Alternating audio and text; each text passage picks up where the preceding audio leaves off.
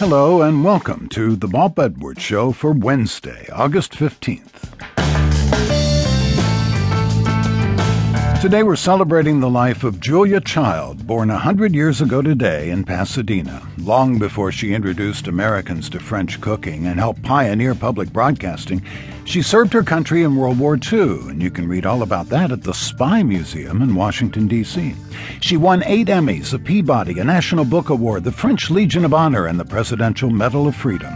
She was the subject of books, movies, and hundreds of loving parodies.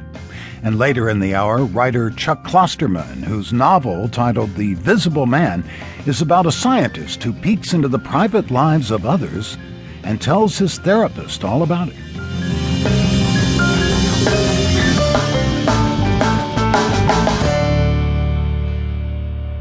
Years before Julia Child became the French chef of public television, she was the new bride of Foreign Service officer Paul Child, living in Paris for the first time. Although Child didn't speak French and knew few people outside American expats, her natural enthusiasm and curiosity for all things French changed the course of her life. In the six years Child lived in France, she developed a love not just for French food, but for the French cooking she later made famous in America.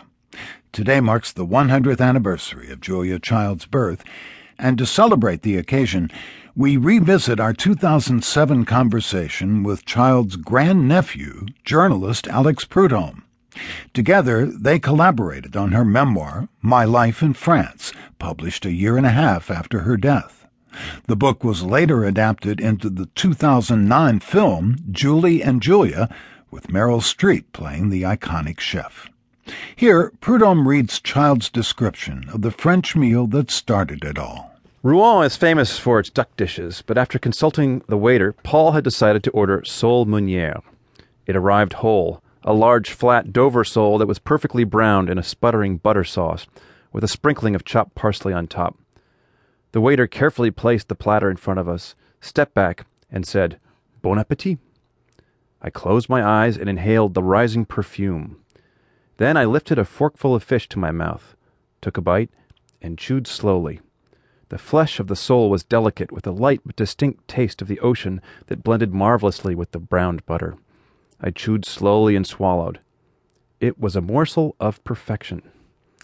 In Pasadena, we used to have broiled mackerel for Friday dinners, codfish balls with egg sauce, boiled salmon on the Fourth of July, and the occasional pan fried trout when camping in the Sierras. But at La Couronne, I experienced fish and a dining experience.